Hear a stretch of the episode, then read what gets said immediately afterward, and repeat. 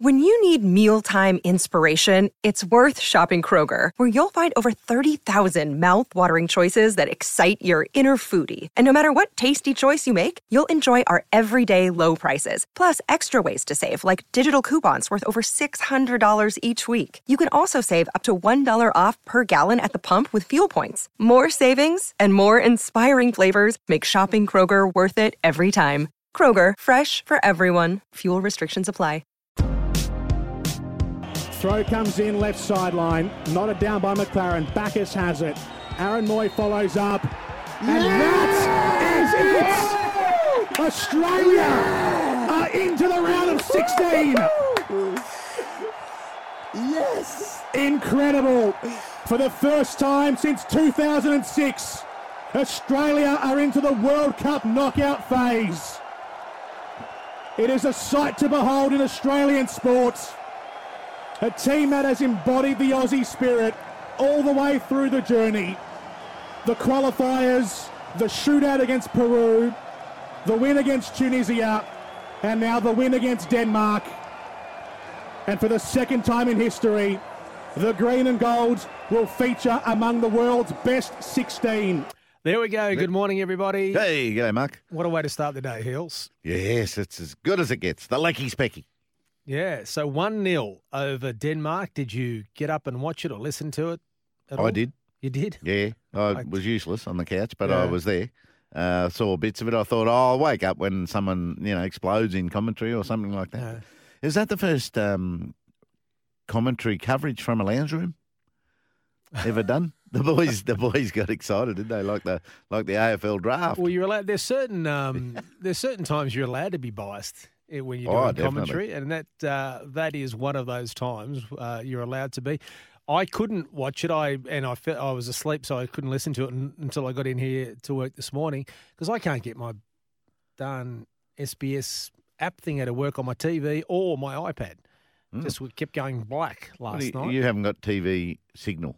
No. Well, no, I watch through Apple TV. You have to stream it all that sort of stuff. Yeah, stream everything. Oh, anyway, well, so that's the negative part of it. I gave Geoff Thompson that information yesterday. I said, you've been watching the Football World Cup, Tomo, at a luncheon we were at? And he said, no, Fox is gone. I said, I don't think you have to watch it through Fox. SBS, it's on. Yeah. Oh, righto. I wonder if he got to watch it because he loves his footy. I'm streaming it. But the goal you mentioned was a Matthew Leckie goal that gave us a 1-0 lead.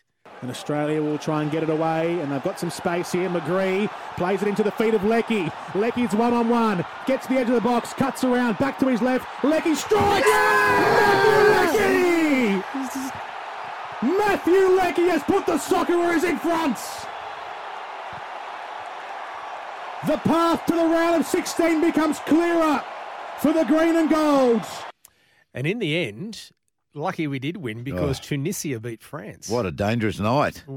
I was pleased that Graham Arnold wasn't keeping an eye on that other game. Well, yeah. Because all France's selections, they made 7 changes. Did they? Yeah, because that's danger, isn't it? Getting ready for a final they're in, but that allows someone to sort of pounce like Tunisia did. So it was well done by the Socceroos. I think it's better than 2006 because they've done it with 2 wins. Yeah, yeah. And 2 clean sheets back-to-back. Yeah. And...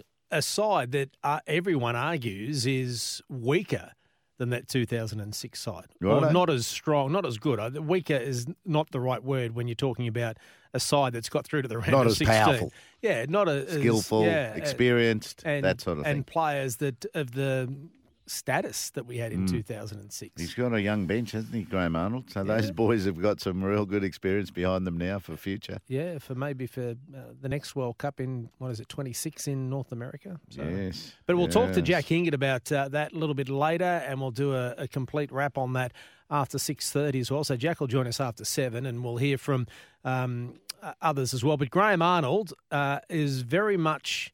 he spoke about this the other day too, about the celebrations and not getting carried away. But he's talking about the focus of the players between now and I think Saturday is when they play their opponent, which we don't know yet. It's either going to be Poland or Argentina. I've written it out. It's 6 a.m. Sunday.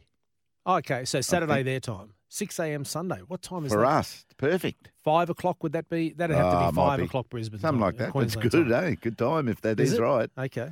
Oh. But once again, I'll have to get my TV fixed, Teal, so I can work it out to watch SBS. But anyway, Graham Arnold on the focus of his players heading into that match. No celebrations. As I said to the boys, that's why we won after a great win against Tunisia. No celebrations, no emotion, sleep, no social media.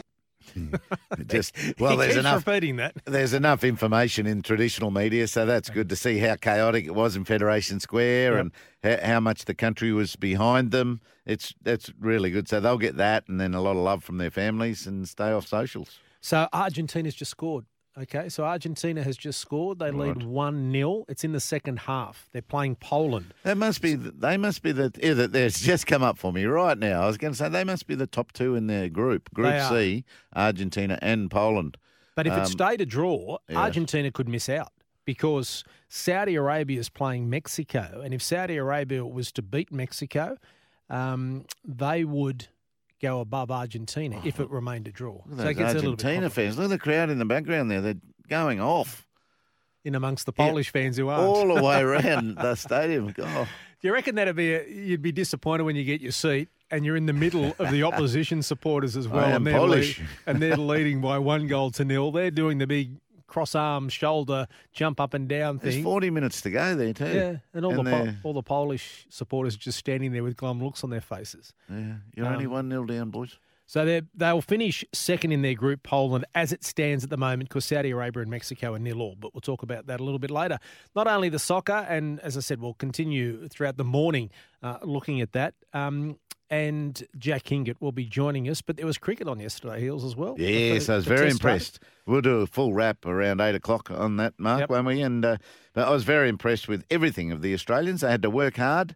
Their techniques are spot on. When you see Marnus Labuschagne play fluent cover drives, you know he's in good touch. And he was hitting the full face of the bat and really clocking him through covers, and he played so many cut shots. I've never seen him play so many cut shots. He was in just good position to play that shot. He can let that ball go more often than he did yesterday, and he doesn't wipe across his front pad and play to mid wicket. He was driving down the ground and to mid on. You can see how much work he's been doing in the nets. And not as talkative or fidgety either. No. He scaled that back a lot from last year. Yeah, he worked hard. He had his hands full and he got the job done, 154 from 270.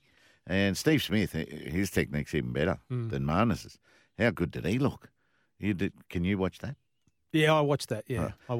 But he just battered them away like the old days. Like, what are you bowling that for? Like, it's like it looked terrible, terrible for the bowlers. And they've got another day to really get their heads into the West Indies. So 2 for 293, Australia finished day one. Marnus, as you mentioned, 154 not out. I felt a bit sorry for the West Indies. I thought they bowled okay at times, some edges just wide. They had 5 slips in to start, which was maybe overkill. No, they did attack all day, really. Yeah. They had 3 slips for most of the day. And the only time they didn't have 3 slips, an edge went to third slip, and then... Holder was a little bit clumsy trying to take. It would have been a good catch. Yeah, that's right. It was half a chance. Yeah, but in Chanderpaul made his into a half a chance too. Yeah, and in Test cricket, those sorts of things, if they stick, it can turn matches. And, 2 for 293 shows complete domination from the Australians, but they had to work hard. I think it was a bit harder than the scoreboard suggests. I agree. Yeah, it seemed a very clear-cut decision, win the toss and bat. Yep. But the ball was still moving around 65th over when I was watching. And not the carry I expected. Some of them were around ankle height and shin height for De Silva to take. It might be the grass got a carpety type covering on the dirt on the pitch. Maybe, I don't know. But I think if you do bend your bat and you get your length right, they wasted it a bit. They bowled too short too often. And because it was swinging a little and just nipping. So that's when you want the boys trying to drive. Well, Marnus spoke.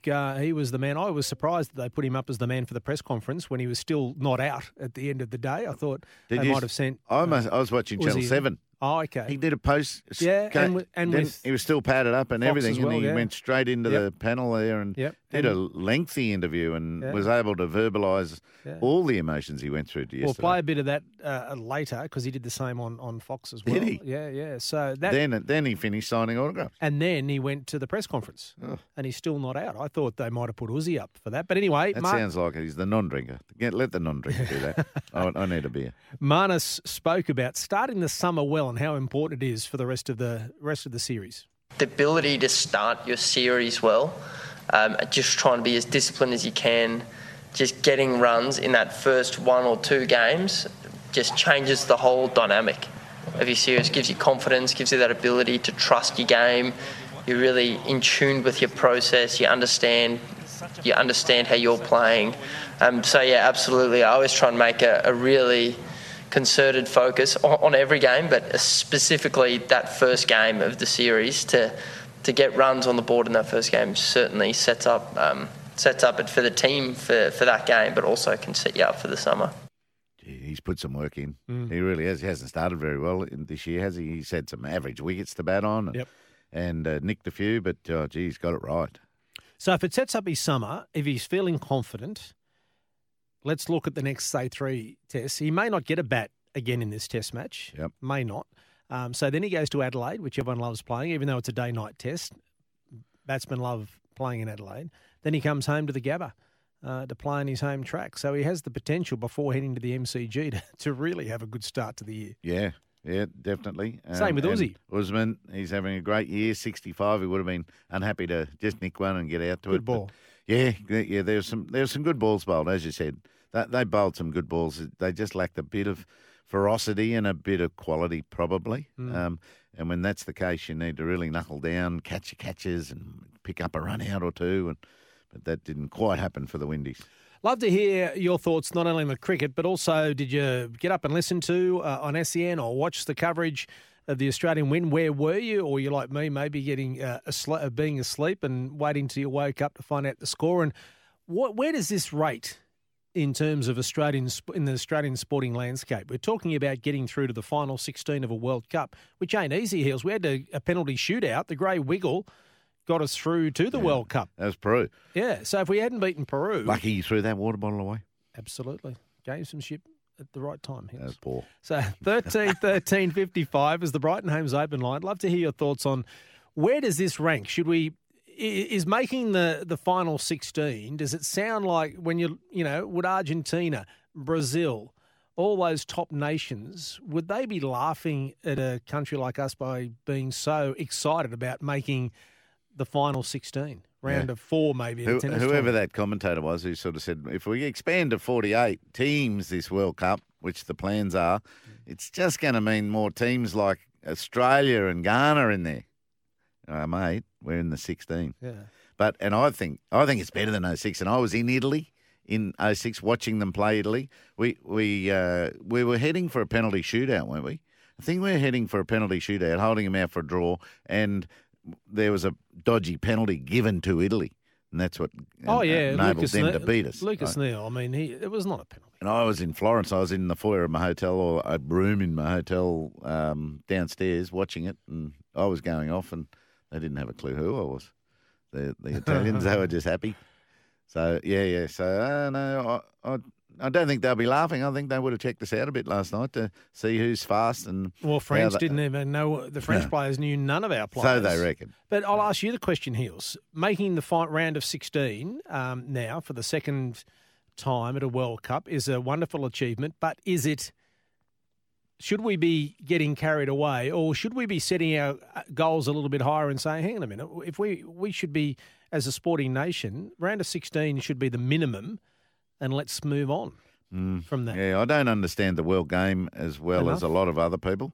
But to beat number 10 in the world, absolutely. Denmark looked a great side to me. Yeah. They were punching holes in us everywhere, just couldn't convert. And so... I'm not talking it down, I'm just asking... We did it the tough way this time, I reckon, and we had two good wins. So, but not only the tough time, the World Cup, the qualification to get there, no home matches for so long. Yeah, it's still not a tough qualification. Probably. We need to be more convincing in our qualifications, i.e. Italy missed out on the World Cup. Their qualification must be pretty tough. So ours is probably not. We probably need to be more convincing in our qualification. That would be number one. It's a lot tougher than it used to be. Is it? When we beat Solomon Islands or whatever by 21-0 and Archie Thompson scored 30 goals. Yeah, that's righto. Yeah. Round of 16 is still a bonus. I wouldn't say it's not. I wouldn't say it's mandatory for our. Okay, but from now on, now that we've done it twice, that should be the minimum, I reckon. Do you? I still think it's a good effort. It is. Not a minimum. It's a good effort, but now we aim higher.